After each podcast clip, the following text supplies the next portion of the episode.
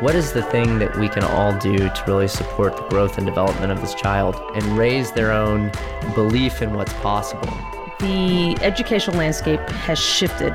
The social mobility is very segregated. Therefore, politically, the same thing is happening.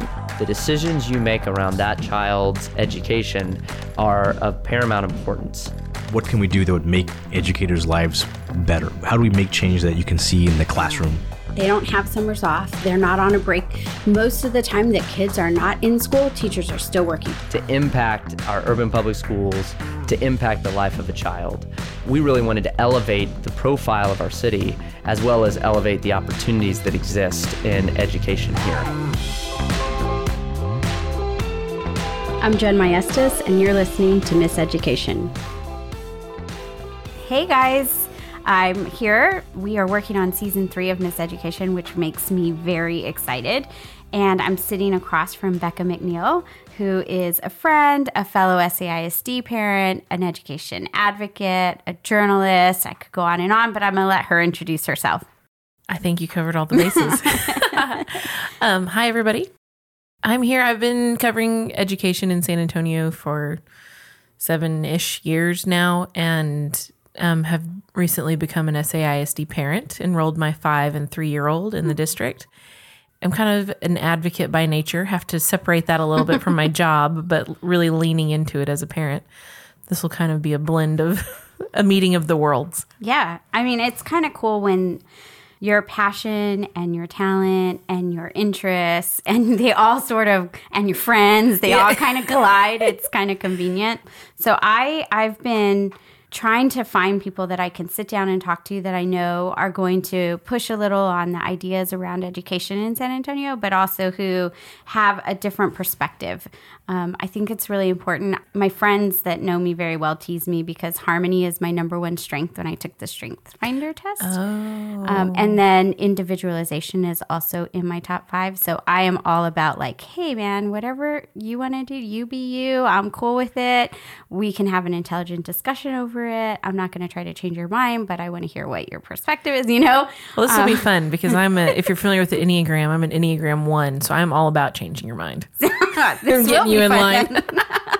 so those are the people I, I, most like to talk to because it's a, usually a really interesting conversation.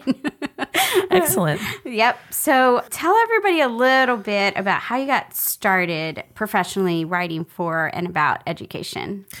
So it's nothing magical. I was writing for the Rivard Report. They needed an education reporter. I was 28 and did not have kids at the time and thought I would be covering bake sales, essentially. I thought I would be covering um, science fairs and yeah. stuff like that. And within a couple of months realized that it's that is not the that's not the situation if the, if you're doing your job right um, this is all of the problems of our society start in the schoolhouse. Actually, they probably start sooner than that, but yeah, they come to public, come to the public in. Yeah, they definitely filter through, right? Like, yeah, that's when I think that's when things come out of hiding and suddenly they're on display and we start testing them and it becomes evident. And then you go, oh, okay, we have some things to deal with. Mm-hmm. So tell me a little bit about when you first got into it and you were, were you visiting schools or were you kind of like on assignment or what how did it my first unfold? assignment was go find the bright spots in SAISD. Go into the schools and find stories that no one is telling that are not gloom and doom. Go mm-hmm. figure out what's going right, which is a cool assignment.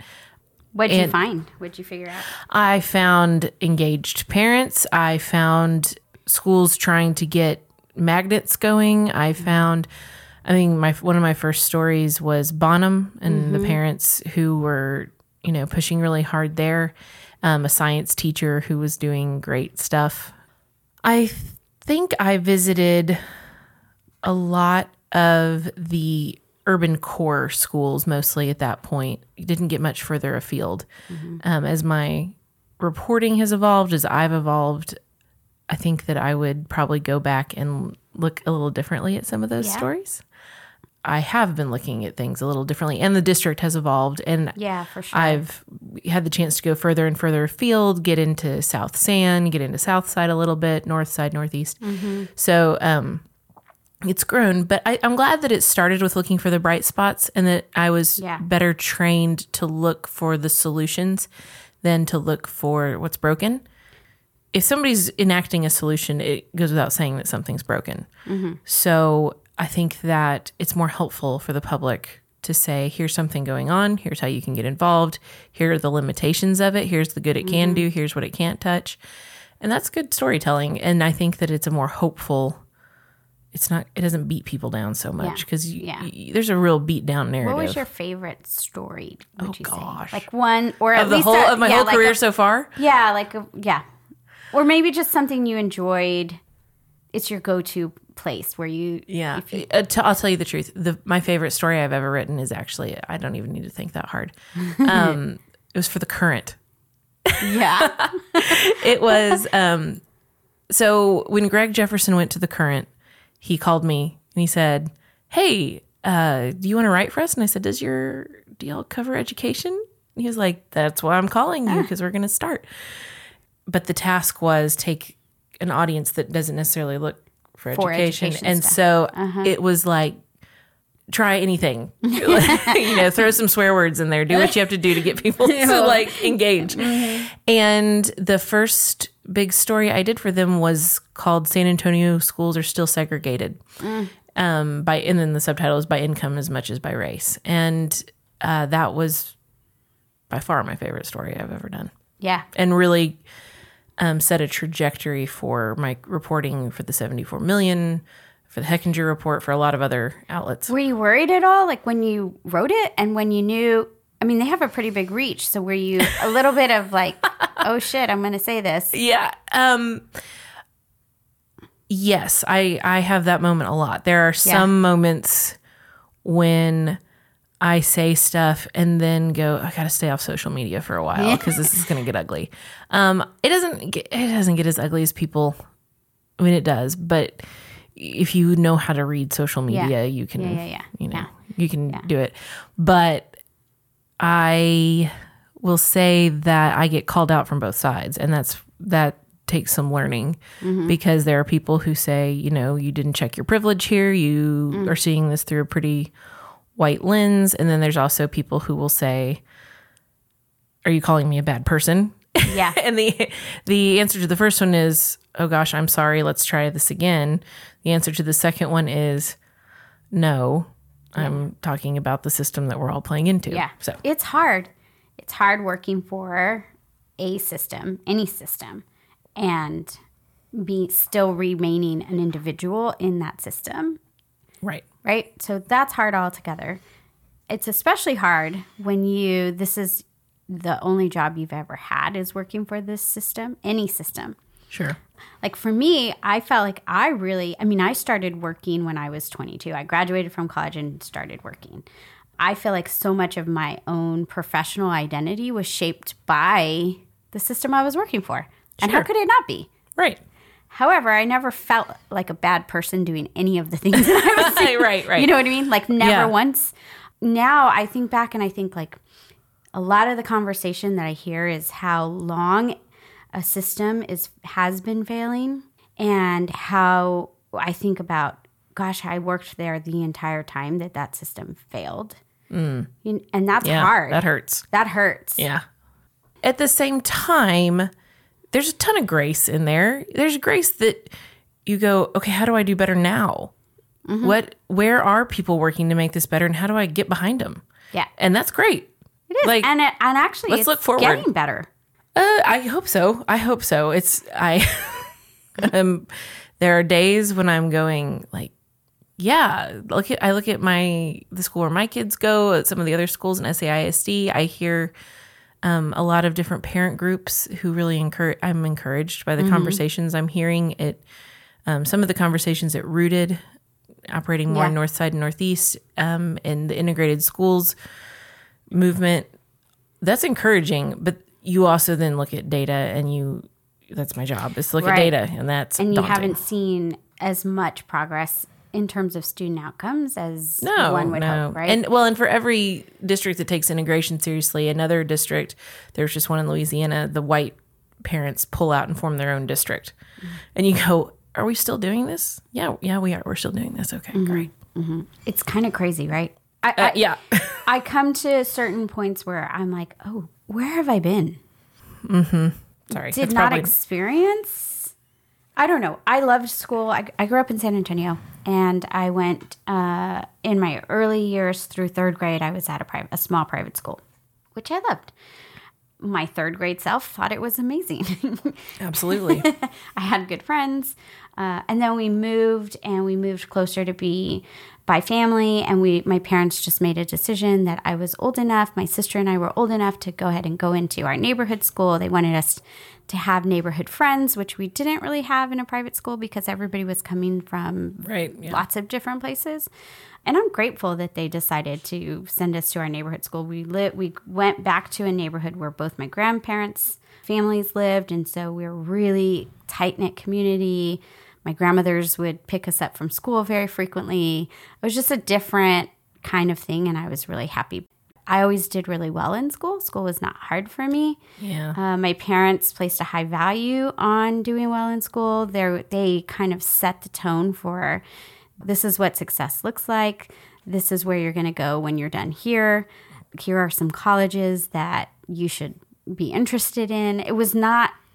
It was never a hard path for me to get from school into college and from college into a career.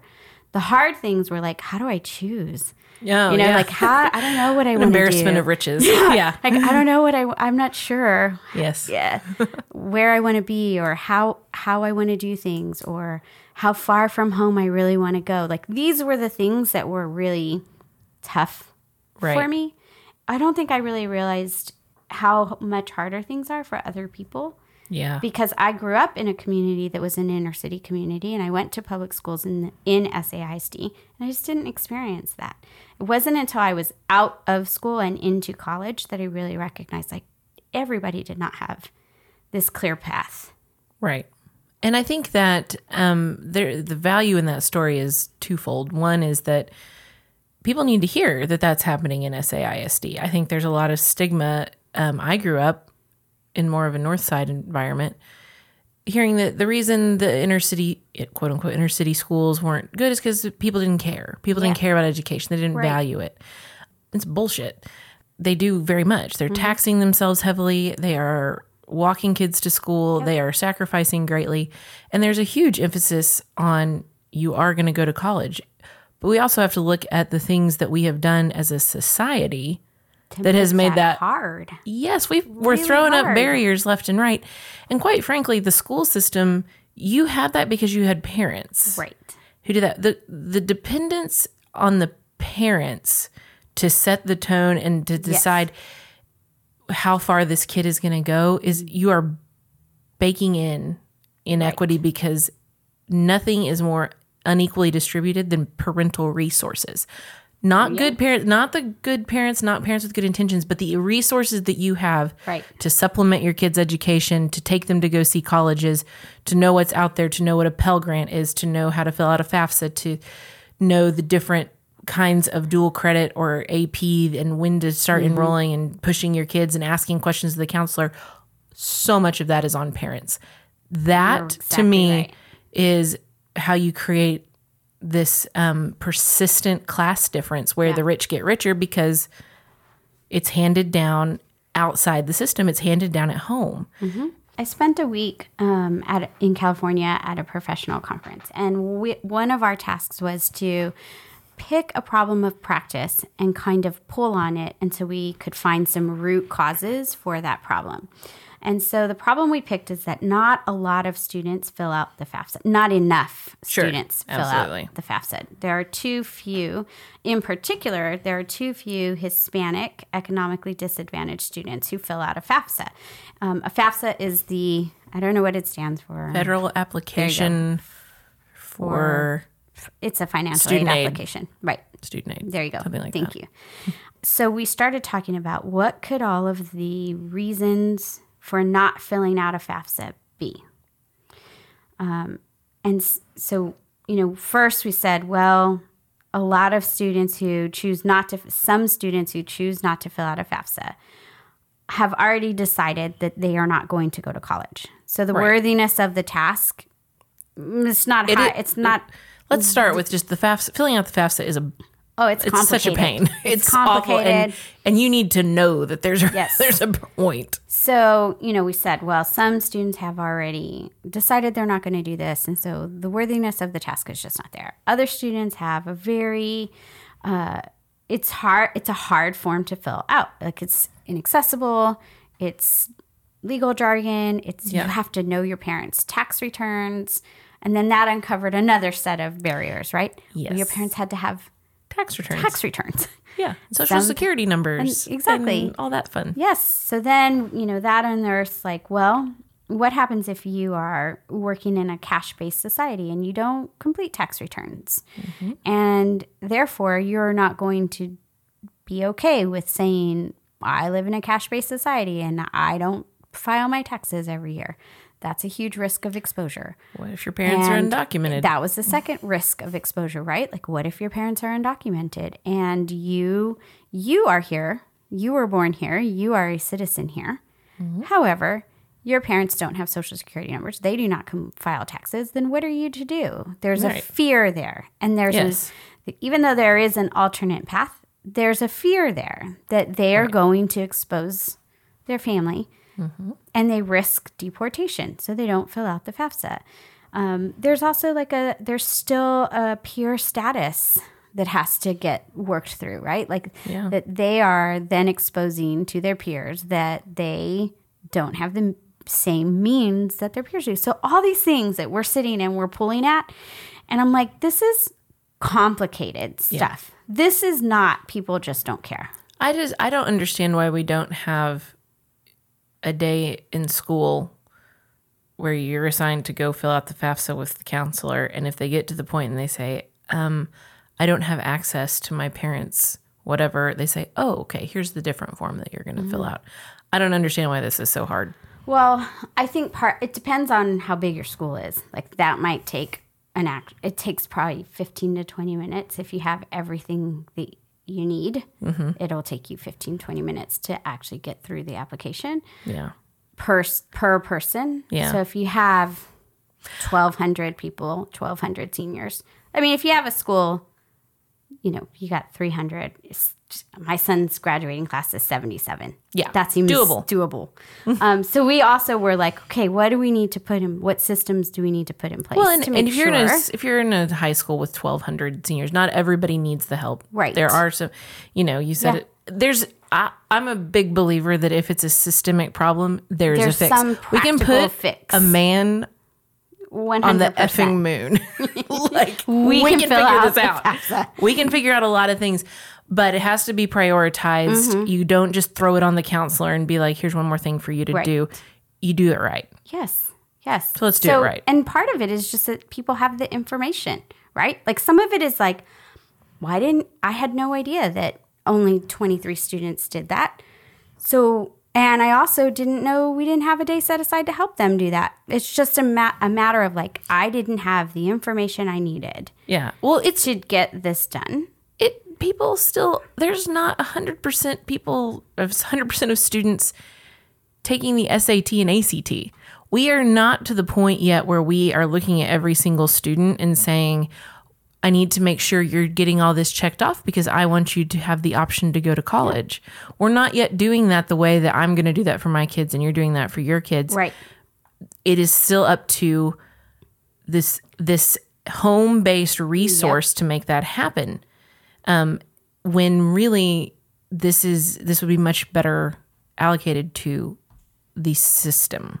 Um, and parents can chip in the way that we chip in with everything. If you wanted to have a PTA night where all the college educated parents came in and, sat down and walked everybody through the FAFSA, fine, do it like that. Yeah. However you want to do it, that probably needs some thinking through. Um, strike that. Don't do that right away.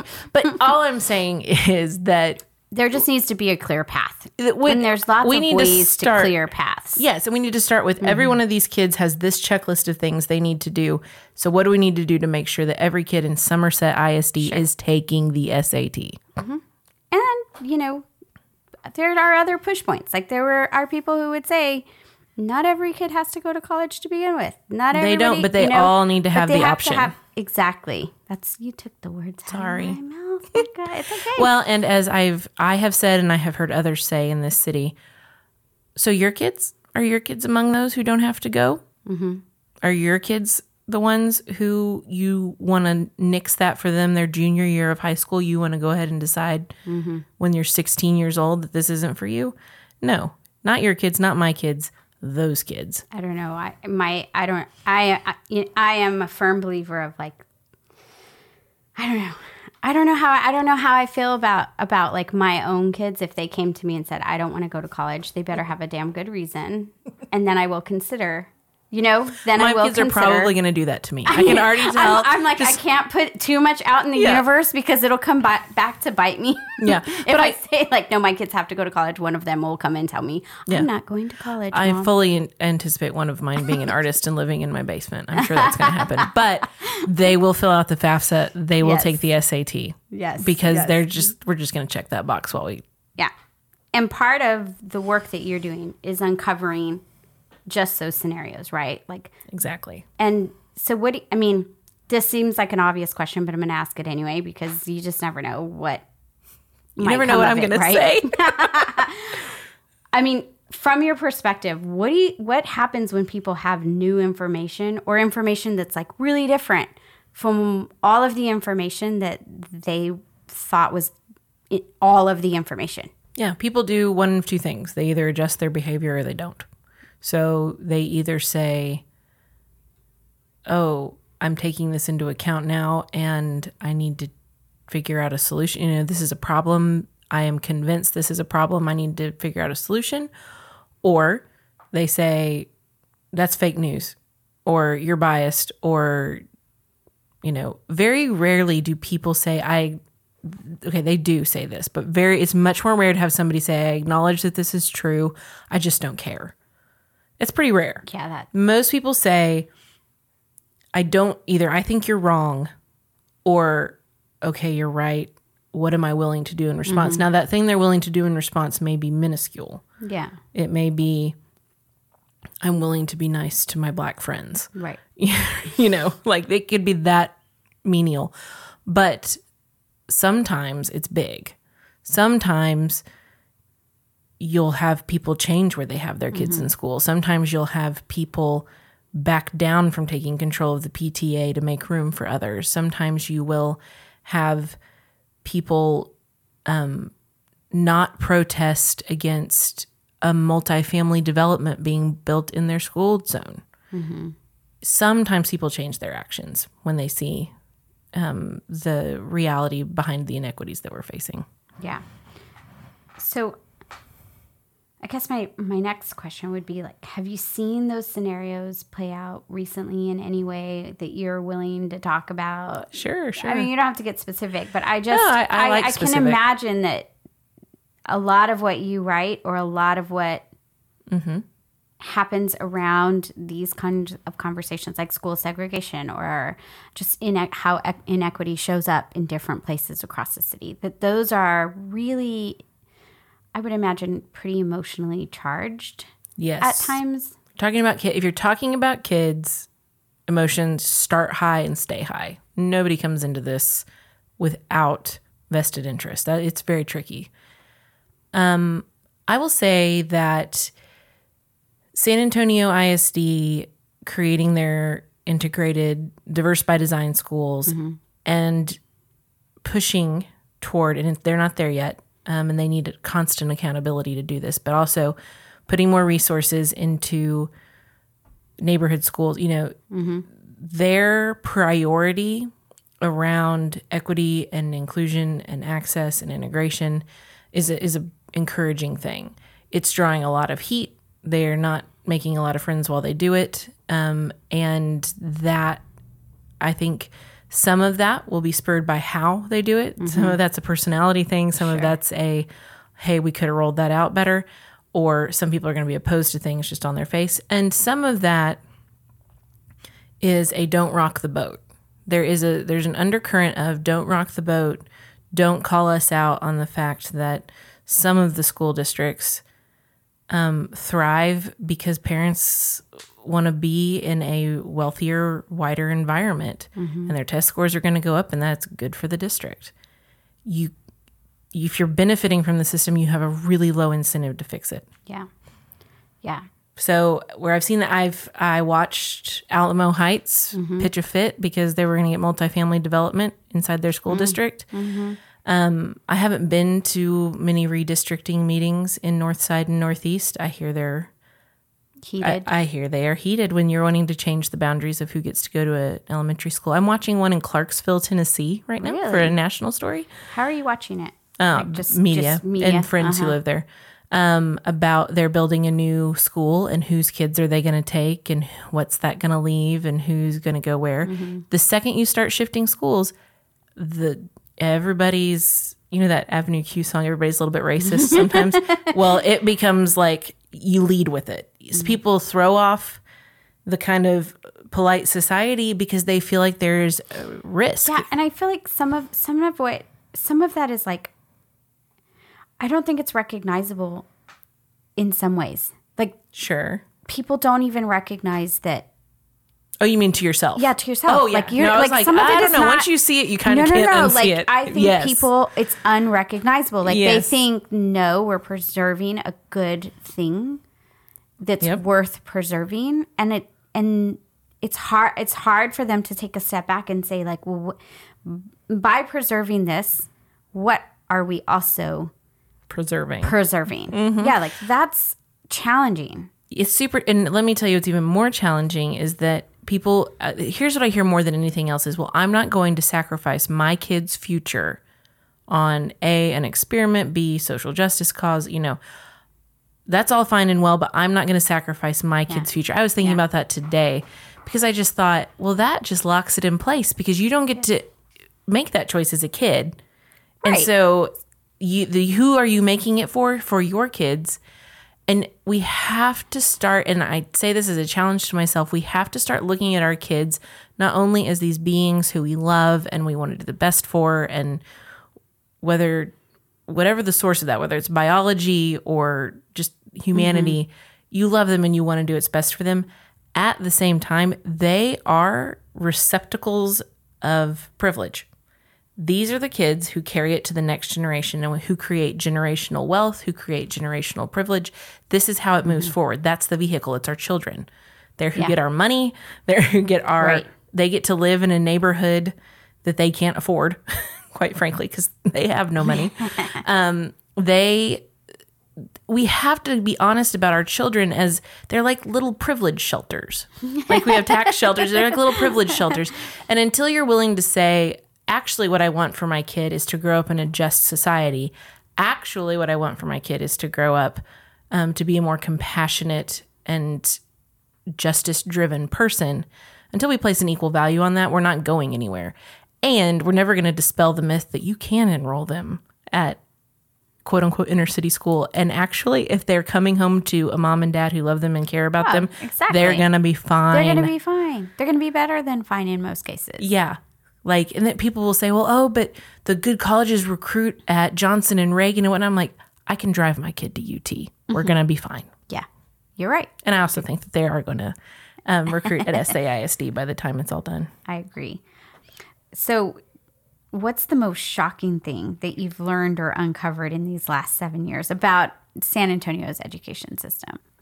I was at Folo Media, which was a very short lived but wonderful um, media project that we did a project about Edgewood ISD and learned how the basically how the districts came to be and about the when in 1949 when they started calling each other and doing the math on okay how much wealth do you have? How many students do you have? How are we going to make this work?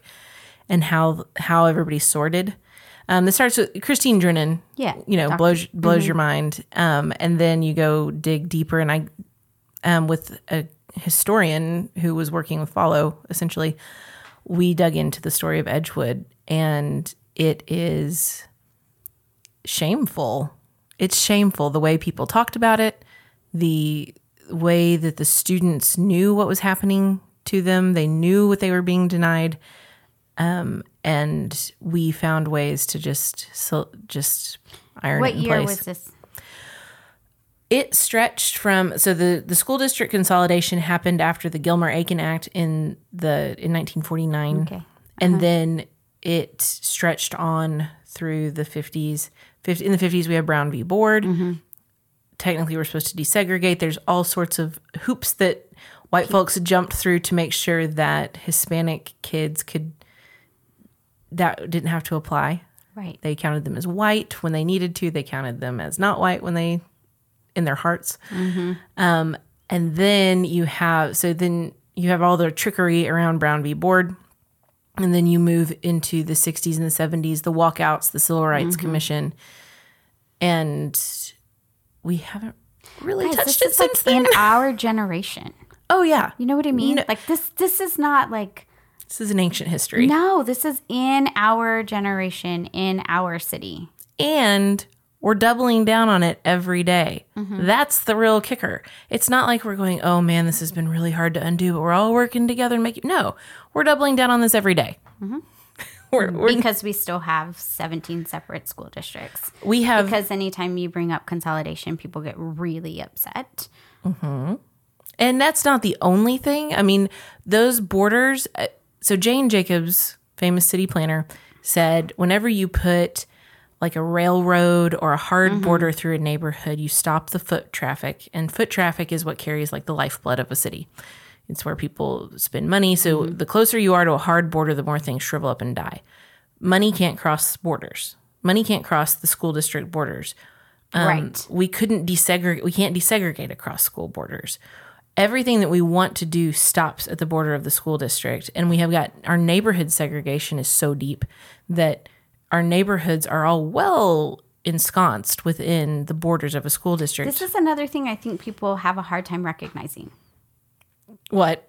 Like if you are living in, I don't know, anywhere north of 1604 or oh god or if you're pretty living close to 1604, yeah. I don't think you recognize that districts are particularly. I don't think that's on your radar that our city is so segregated.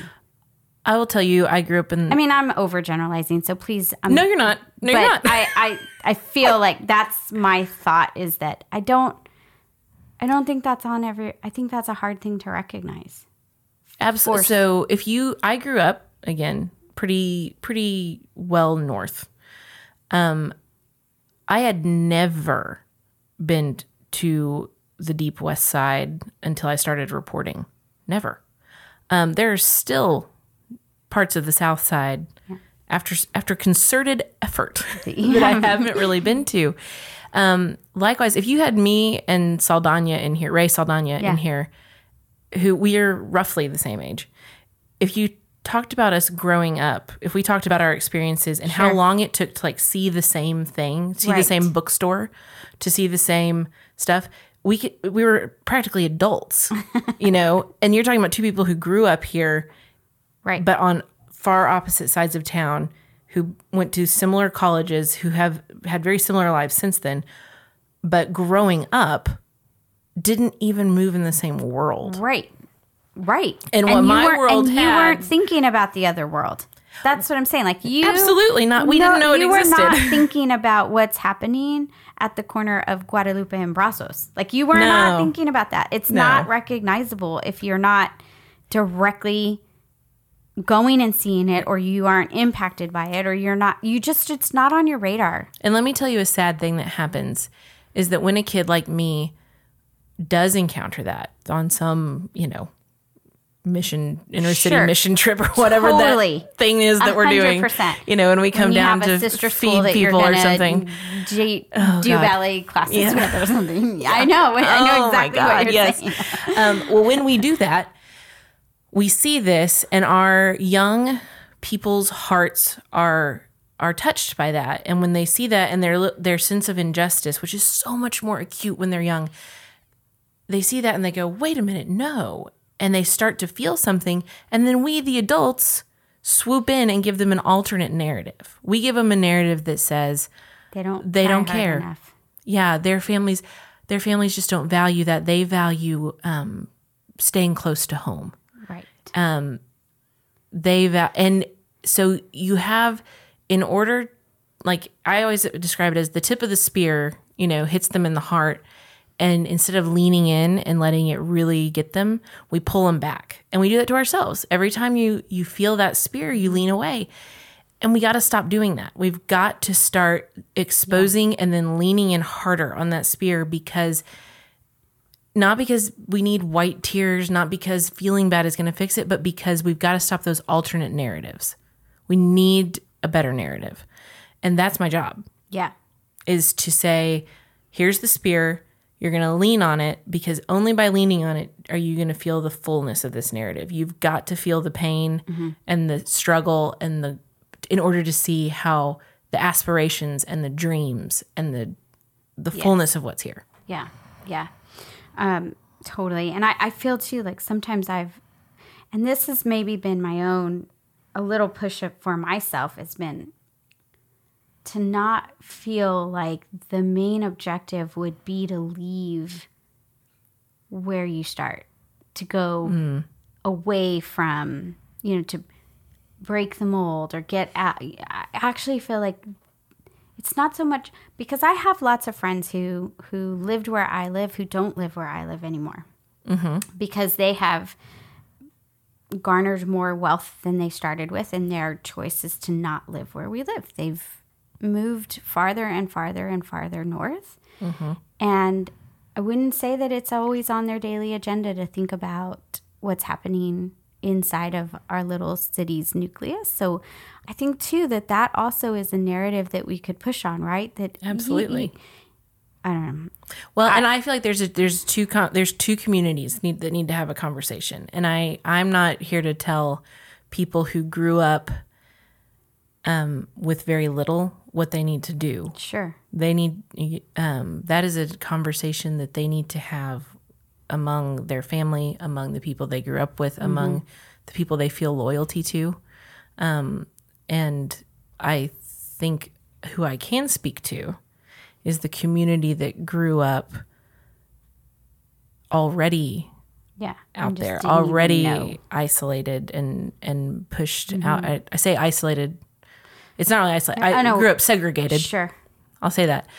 Um, the community, I need to speak to my community and say, you have what you have because of a really unjust system. And yes, you worked hard, but you worked hard in a system that treated you fair on the whole.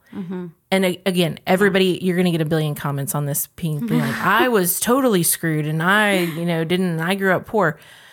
I'm not here to define white privilege for you. I'm here to say that I and people like me grew up as the beneficiaries of an unjust system.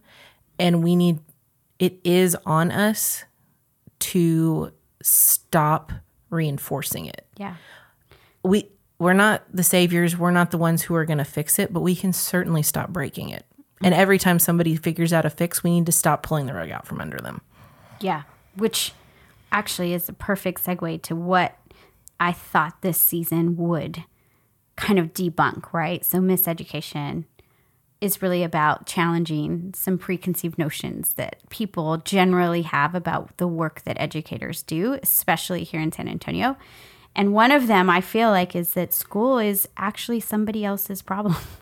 Right. if you are not a teacher or an administrator or uh, then it's really not your problem and it's not something that you have to solve for. Um, and certainly everybody has their own mission and their own calling in life and everybody can't be teachers. Uh, but i do think that it is a col- well i'm gonna i know what i think. Yeah. what do you think? What do I think?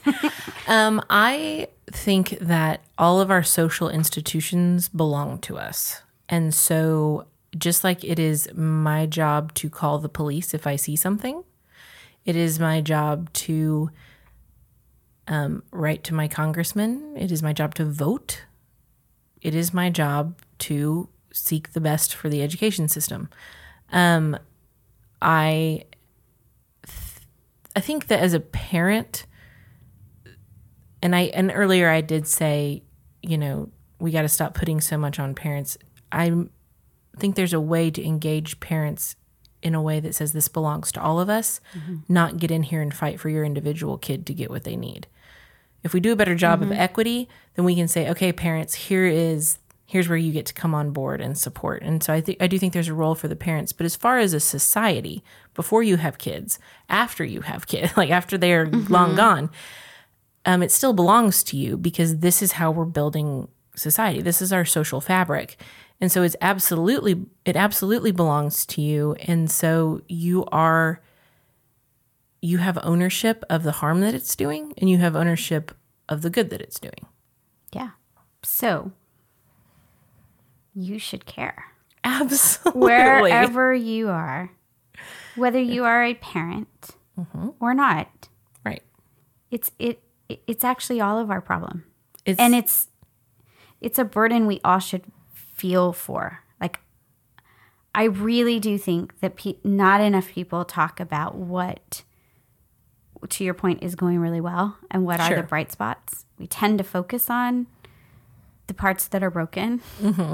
Um, but the focus on the parts that are broken aren't often coupled with the solutions that might work exactly. we, There's and I will say So- I, I just got back from a from a conference, the Solutions Journalism Network. There are people who are working on this. Like how do we tell better stories that inspire hope? yeah Because n- if we get into fatalism, and I will say too that it, what has led to all of this, the schools are broken, the schools are mm-hmm. broken. It leads parents to say, well, then my job is just to find the what's best for what's best for my kid. And I, again, I'm not going to begrudge any parent of course who chooses any different school. We're in a choice school. It's a district choice school. Um, however, I do think that wherever your kid is is almost beside the it's almost beside the point. You're all of these schools, all of these kids are yours. We belong to each other. I believe that. So we need to do what's best for the whole system. And there's a good case to be made for well putting your kid in it is the best thing. And you got to figure out where you sit with that. And there's a case to be made for um, moving into a more integrated neighborhood you know and changing the distribution of property wealth. And how do we do that? Oh we got to think about gentrification. It's all complicated. It's so there's no easy fixes and nobody's going to feel good and great about everything that they do.